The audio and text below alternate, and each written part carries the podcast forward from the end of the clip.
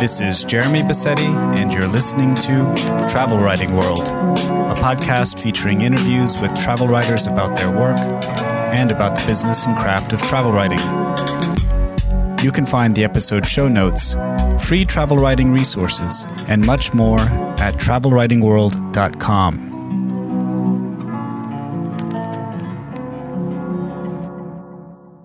Hello, everyone. This is episode 88 of the Travel Writing World podcast. David Eimer is my guest today. He is the author of two books The Emperor Far Away, Travels at the Edge of China, and A Savage Dreamland, Journeys in Burma, the latter of which we talk about today. We start off this episode talking about Burma, its politics, and its peoples. But about halfway, we shift gears and chat about travel literature.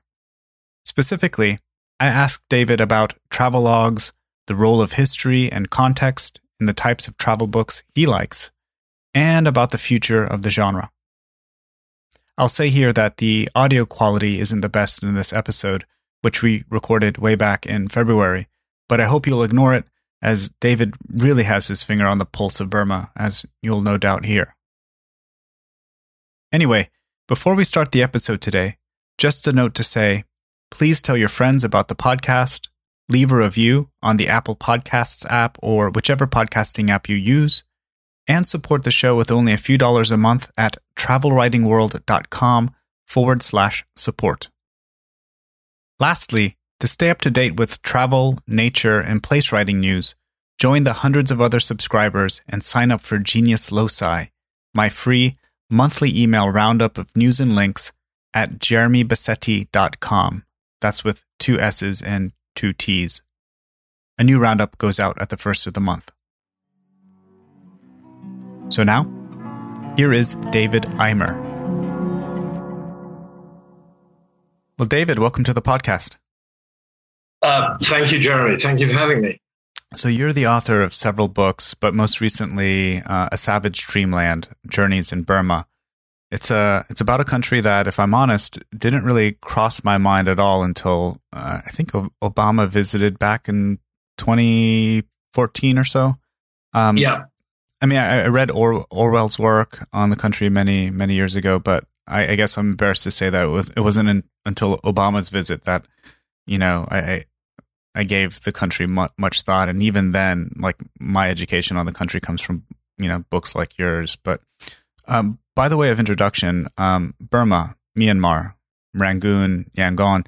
Can you kind of like de- de- demystify the names of the country and explain, you know, why you chose Burma over Myanmar in, in your book's subtitle? Sure. Um, actually, you know, that Obama visit, I think was 2012 because okay. um, I, I, covered it actually as a journalist. I was still working uh, for a British newspaper then the Telegraph, and um, yeah, I remember him speaking in um, in one of the halls at Rangoon University, um, which is now officially uh, Yang- Yangon University. Um, the names um, changed basically in, in, around 1989 when the former you know, former junta who were running Burma then decided to change a lot of the colonial names. That, that included um, changing the name of the country. Um, however, you know, the name changes were completely, you know, enforced and unilateral. There was no consultation with uh, the Burmese people or anyone or any of the peoples uh, living in the country. As a result of that, some countries don't um, haven't actually officially um, accepted the name change the UK and the US are um, are two of those. Um, if you look on, say, the State Department website, you'll see it's Burma, although they do put Myanmar in, in, in brackets mm-hmm. after it, and uh, and it's also still Rangoon and not Yangon. I didn't, um, you know, I didn't. I thought I would stick with Burma on those on that basis, and also on the basis that I think that's how that's how most people who know the country um, they, they know it by that name. I stuck with Burma, but I did um, change it. Yeah, I did update Rangoon to Yangon. Um, but that's partly because you know the, the two names. You you know, a, a, it was originally Yangon before it was Rangoon. Right. Um, so uh, it, it seemed sensible to stick with that. Mm-hmm. But yeah, I mean, um, yeah, it's all it's all symbolic of, of, what the military have done to the country, really, and are still doing now, obviously, um, in the last 60, 70 years. That um, you know that, that, that they would sort of decide to change the name of the country without actually consulting any of the 50 odd million people who live there. Mm-hmm. Yeah, that's interesting. Um, uh, so I, you, you chose to use this old kind of colonial name, um, but your I don't think your book is at all sympathetic uh, of the British Empire, um, which control. control no, I'm glad. And, and, my, you know, I, the first book I wrote about China was, um, you know, that was about China as an imperial power just within its own borders. Um, so no, I am. I'm, I'm, I'm no fan of colonialism by anyone. Right, but I wanted to ask you. Um, so, so in one part of the book, you you mention, um, you know, how like the downtown area. I think of Yangon, which is like so congested, um, and just like a mess, a nightmare. Um, and this was precisely because of you know the colonial impact on the development of the city. Um, but you know, this this reminded me, um, like many years ago, I remember hearing, uh, in a different context, but I remember hearing Gaddafi through translation, of course, give a speech about Libya. And I don't remember verbatim what he said, but the implication or the gist of what he was saying was that, you know, the country was going through like so many issues. Um, and those issues rested like squarely on, on its colonial heritage and this was interesting for me to hear uh, to, to, for me to hear this from such a heavy-handed dictator, right? um, right. Yeah. Uh, but history and context are the substrate from which you know the present grows. But I, I guess like the question I'm lurching towards is, um, you know, is colonialism a sort of like original sin that we can never wash off, or um, how do you balance like the colonial heritage of a country against its like native situation, for for lack of a better term? in in your reporting, in your assessments? Well, I mean, I, I think you can do it, and I think some countries, you know, some countries shake off, you know, the colonial legacy um, easier than others, and, and maybe more successfully. Um, you know, I mean, in terms of, of, of reporting on it, you know, you've got to be aware, I think, of just you know what that past is. You've got to know the history mm-hmm. and um, you've got to understand how it has influenced the country. You know, often, you know, often, you know, for the worse. I mean, you know, there's no question that, um, you know, British colonial rule in Burma, you know, was was not good for the country um, in any way. Um, uh, but that isn't. I would, would also say that's not just you know the reason why the country is the way it is today. Mm-hmm. It's one. It's one of the reasons. Um, I think yeah, more the more direct reason is is the fact that it's been you know run as a dictatorship by the military for you know 50 odd years. Um, know, it's interesting when Aung San Suu Kyi, you know, emerged as, as the figurehead of the sort of pro-democracy movement. She said that you know fighting the military was like you know um, know it was like a second battle war for independence. Um, the, yeah, the, the, various juntas in Burma are, have been have acted as colonial powers towards the ethnic minorities who live out in the borderlands, while also you know repressing their own people, and you know it's a sort of pretty imperial way of ruling. Um, mm-hmm. it, I mean, yeah, I mean, I think you just have to be super aware of, of of a country's history and or you know you've got to remember too that you know but when you look at things you know you're looking at it with you know you know we're all products of our backgrounds and our education right whoever you are you've got to be aware of that obviously um, as well mm-hmm. yeah it's interesting um, you know the, the what the conversation around what's going on in in burma and myanmar now um, i guess at the beginning of last year the the junta you know took back power from the uh, from the liberal movement or the pro democracy movement, and now it's just like a repeat of what has been going on since it seems from from the outside at least uh, it's a it's a continuation of what was going on back beginning in the '60s.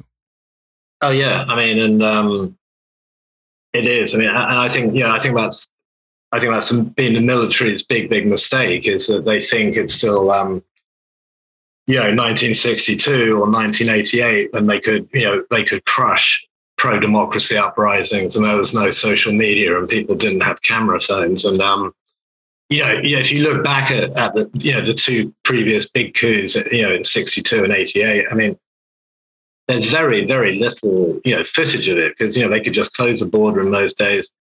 There were no camera crews. You know, there's a little bit of sort of footage shot by local people, but that was super dangerous. There's not even very much still photography. You know, it, mm. it's they're really undocumented. Whereas this, you know, the generals haven't you know hadn't realised that you know one of the effects of know, the pro, you know, Aung San Suu Kyi and the National League for Democracy winning the election, previous two elections and taking over is that, you know, there's a whole sort of generation of very young people, you know, so-called Gen Z or Gen Z, um, you know, who, who don't really remember previous military rule and for whom social media and all the rest of it is just, you know, complete second nature. I mean, they, and so um, I think the generals have been completely taken aback by the reaction of the Myanmar people. Um, I think, you know, I don't think they ever thought in their wildest dreams that ethnic, you know, Burmese people, as opposed to ethnic minority people, would actually be, you know, shooting at them and, and you know, engaging in a civil war with them, which is what they're doing. Mm-hmm. Um, yeah, but you know, times have changed uh, since, you know, since the 1980s, and you know, the Myanmar, the, the Myanmar military has not realized that. Mm-hmm. And one of um, the things that I, I learned from your book, you mentioned earlier about how the junta was perhaps um, acting as if it were a colonial or an, an, imperial power within within Myanmar. But I learned from your book just just how large uh, the country is. I didn't quite realize how how big. In my mind, I guess I envisioned this like slither of you know territory in Southeast Asia, but it's quite large and quite diverse. Different excuse me, different ecosystems, different landscapes, but also ethnically and religiously, it's quite diverse. I mean, you have, you know, Christians in the mountains, you have Muslims, um, kind of by Bangladesh, you have, you know, Buddhists throughout the entire country. You have this kind of like folk animist uh, religion. It's, a quite a diverse. A lot of Hindu people as well. Yeah, right. Um, so uh, how how is this how do you, how how is this kind of diversity how, how do you think this like diversity is playing out with the current uh, kind of political issues going on on there today? I mean, well, I mean, I'd say first of all, that you know, the, the diversity of the country, you know, of, of, of the peoples there, um, and and of the landscapes is one of the reasons why you know the first time I went to Burma, I was really sort of taken aback by the country. Mm-hmm.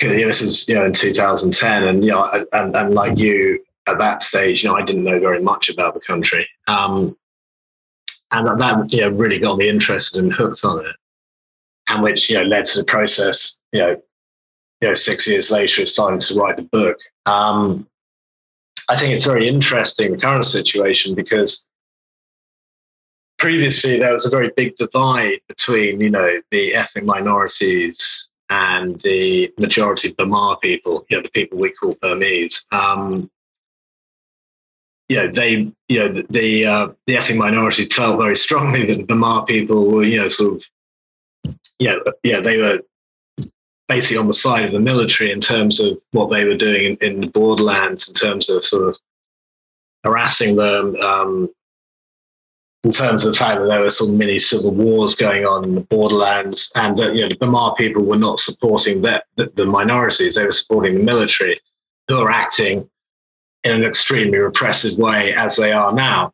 Mm-hmm. What the current current crisis has done has sort of woken up the, the majority Bamar people to the fact that you know this is how the military actually operates. That you know, far from being you know, you know, an, you know, an army that one could be proud of in the same way you know that you know the people I guess in you know, the US and the UK are, you know are proud of their militaries. You know, and, and so um, it's had also, you know, it's had that effect. Matt's had the effect also of sort of uniting the ethnic minorities and the majority Bamar people, and you know now that the uh, the you know the national unity government, which is the you know the government of the opposition, um, are you know already talking about a genuine federal union in the future. That you know that when you know when the, the military have been defeated, Burma will get the sort of genuine federal union where different regions have some sort of autonomy, which was, you know, actually was meant be was is what the country was originally meant to be after independence. Mm-hmm. Whether that actually happens, of course, is uh, is something else. But um, you know, it's been a spectacularly unsuccessful coup. You know, it's united the whole country um, just about against the military, regardless of their ethnicity or, or their religion.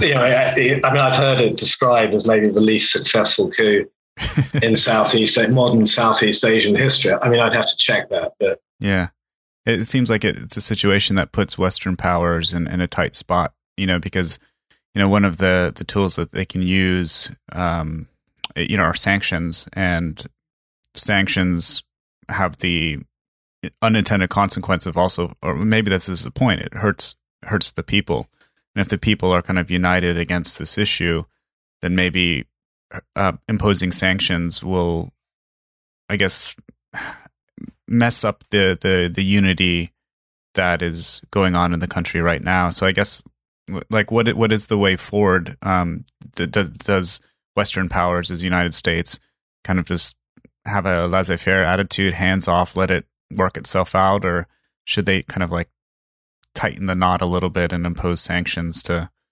to, to punish the junta? Um, I think, well, you know, you're right to say that sanctions, you know, you know, they're, they're a double-edged sword. Mm-hmm. Um, there's also the fact that with you know, Burma, Myanmar, that you know the country is still relatively separate from uh, the rest of the world in terms of you know the Western world because you know it was closed for so long under the military and then it's had this sort of brief period of reopening. Mm-hmm. Sort of you know sort of say if you call it from say 2010 to 2020, I mean it's probably even less than a decade.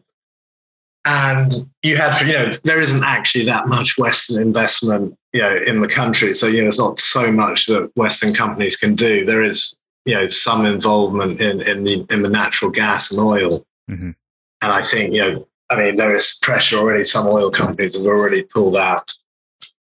Yeah, I think you know, it, sanctions will not end um, end end the junta, uh, you know, at all. I mean, um, it will be, uh, you know, in terms of what the West can do, I don't think it can do very much. I mean, um, the only people who can really sort of apply any sort of meaningful pressure would be ASEAN, which is the Association of Southeast Asian Nations, which is kind of like a you know an EU for the region, um, but it's a notoriously sort of divided body, and obviously some of the countries. Yeah, in it are also basically sort of military um, dictatorships in their own way. So there's a reluctance to put pressure on. Um, Hmm. That's interesting. In, in, in, in, a short term, I couldn't say I was at all optimistic about the situation. I think, um, you know, the fighting will intensify. Um, and, you know, it already is a sort of basically a civil war. It will, mm-hmm. I think that that situation will worsen.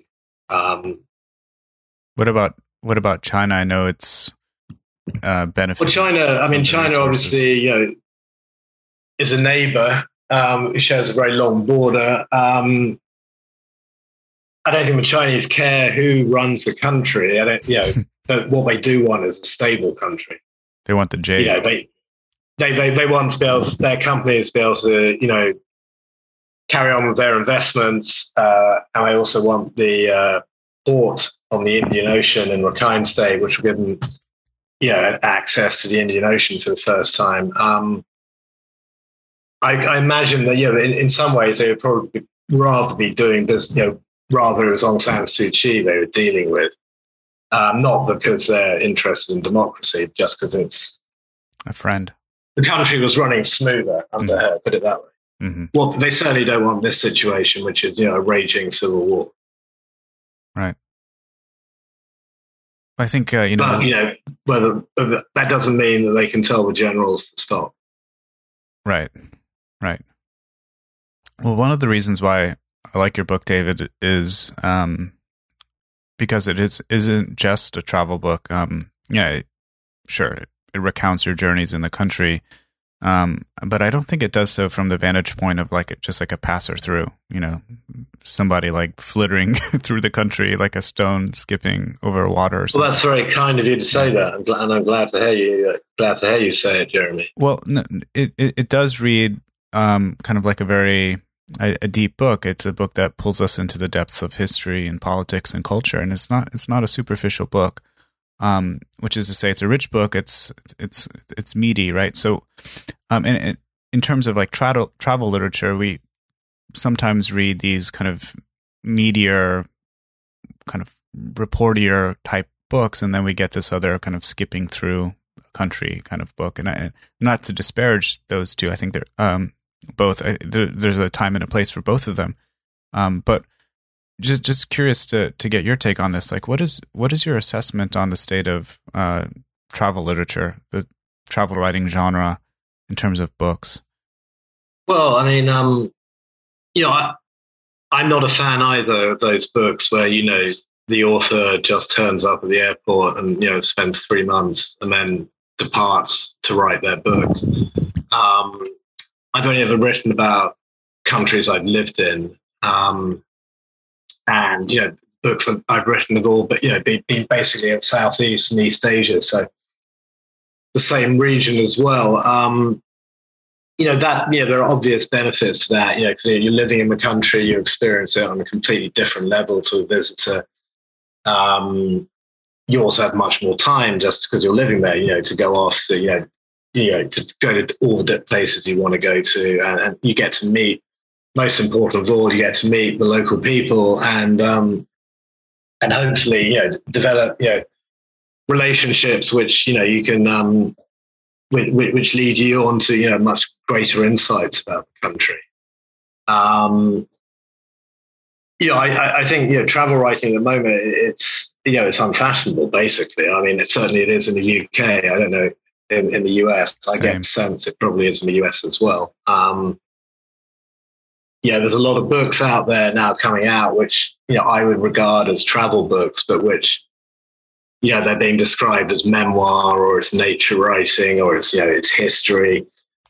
Um, you know, it's like people are bending over you know, backwards not to write travel books, even though they are travel books. Um, I always, you know, wanted to mix history in there uh, with with the reportage and with you know the travel writing, which is you know when when you go to different places.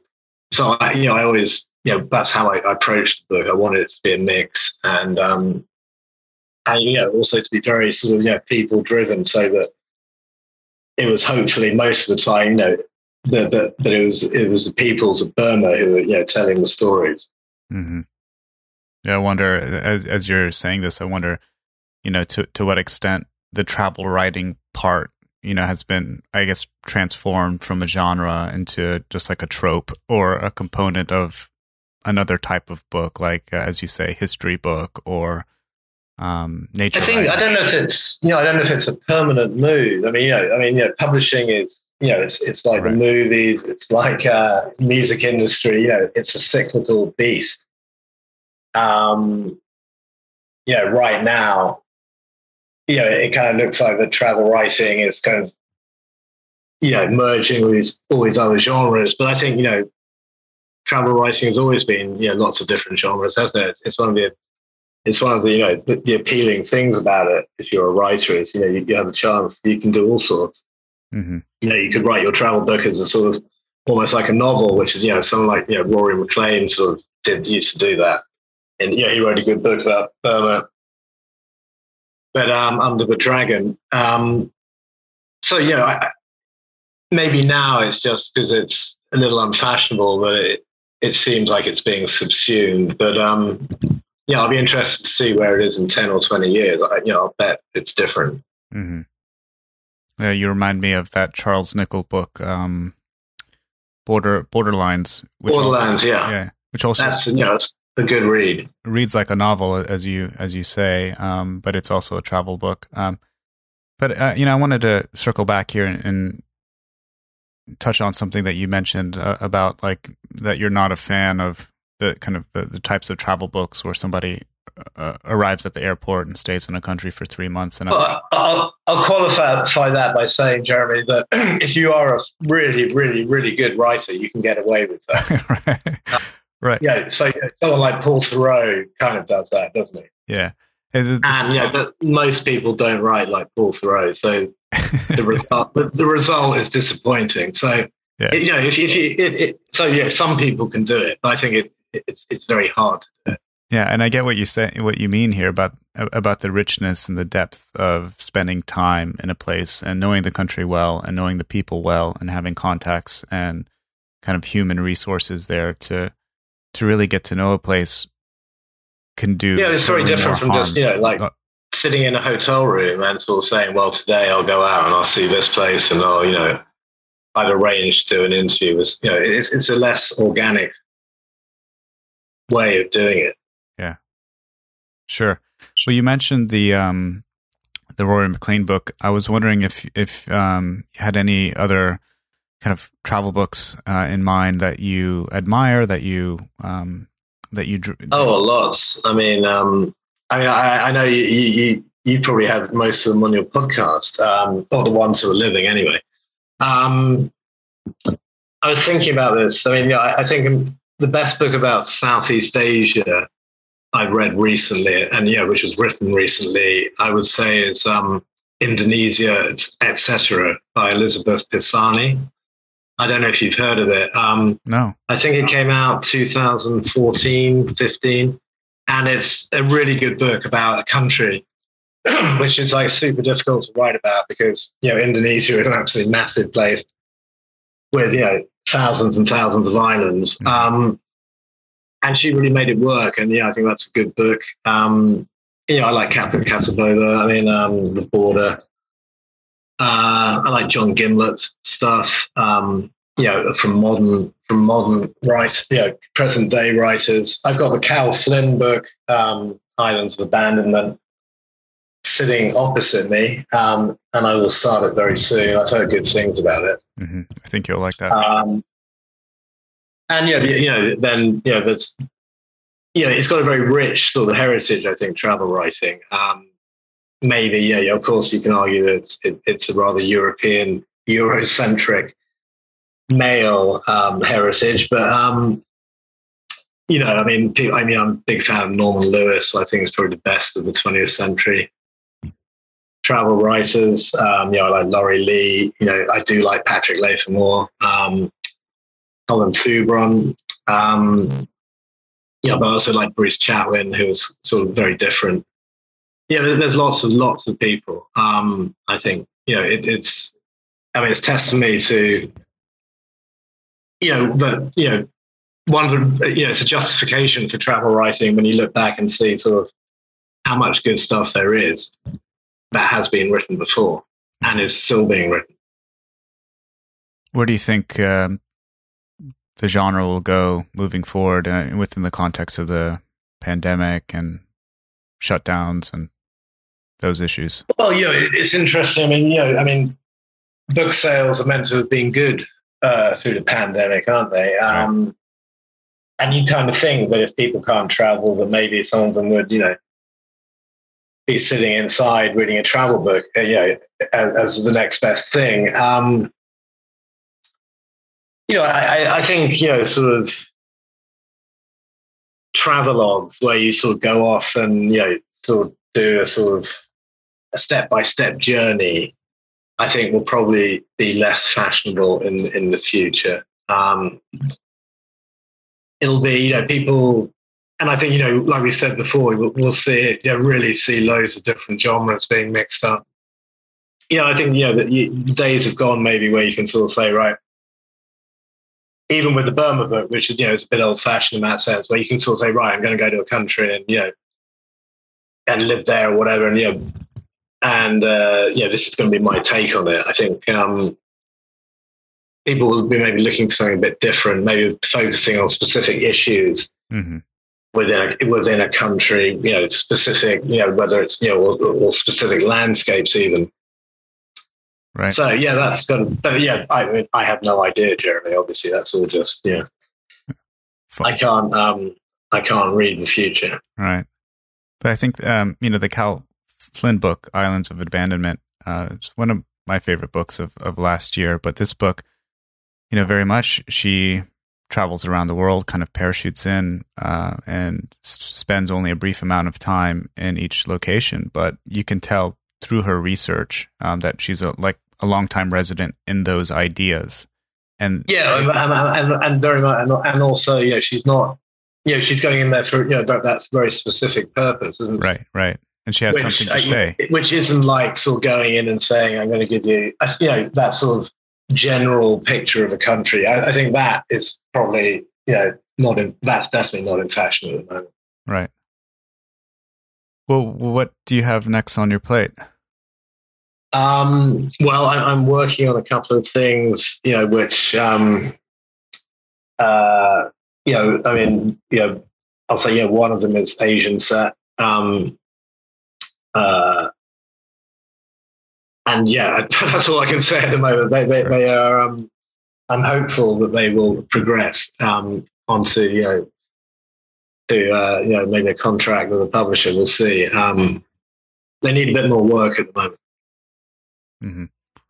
Well, uh, wish you good luck on those projects, and we hope you find uh, a publisher for them and that they progress. And whenever you know that's all said and done, and they see the light of the world, uh, do do get in touch. Let's uh, chat. Well, absolutely, chat absolutely, again. Jeremy. I will. David, thank you so much for your time. Thank you, Jeremy. You can find the episode show notes and much more at travelwritingworld.com. Please remember to subscribe to the show in your favorite podcast app. And if you find the show valuable, please consider leaving a review or supporting the show with only a few dollars a month at travelwritingworld.com slash support.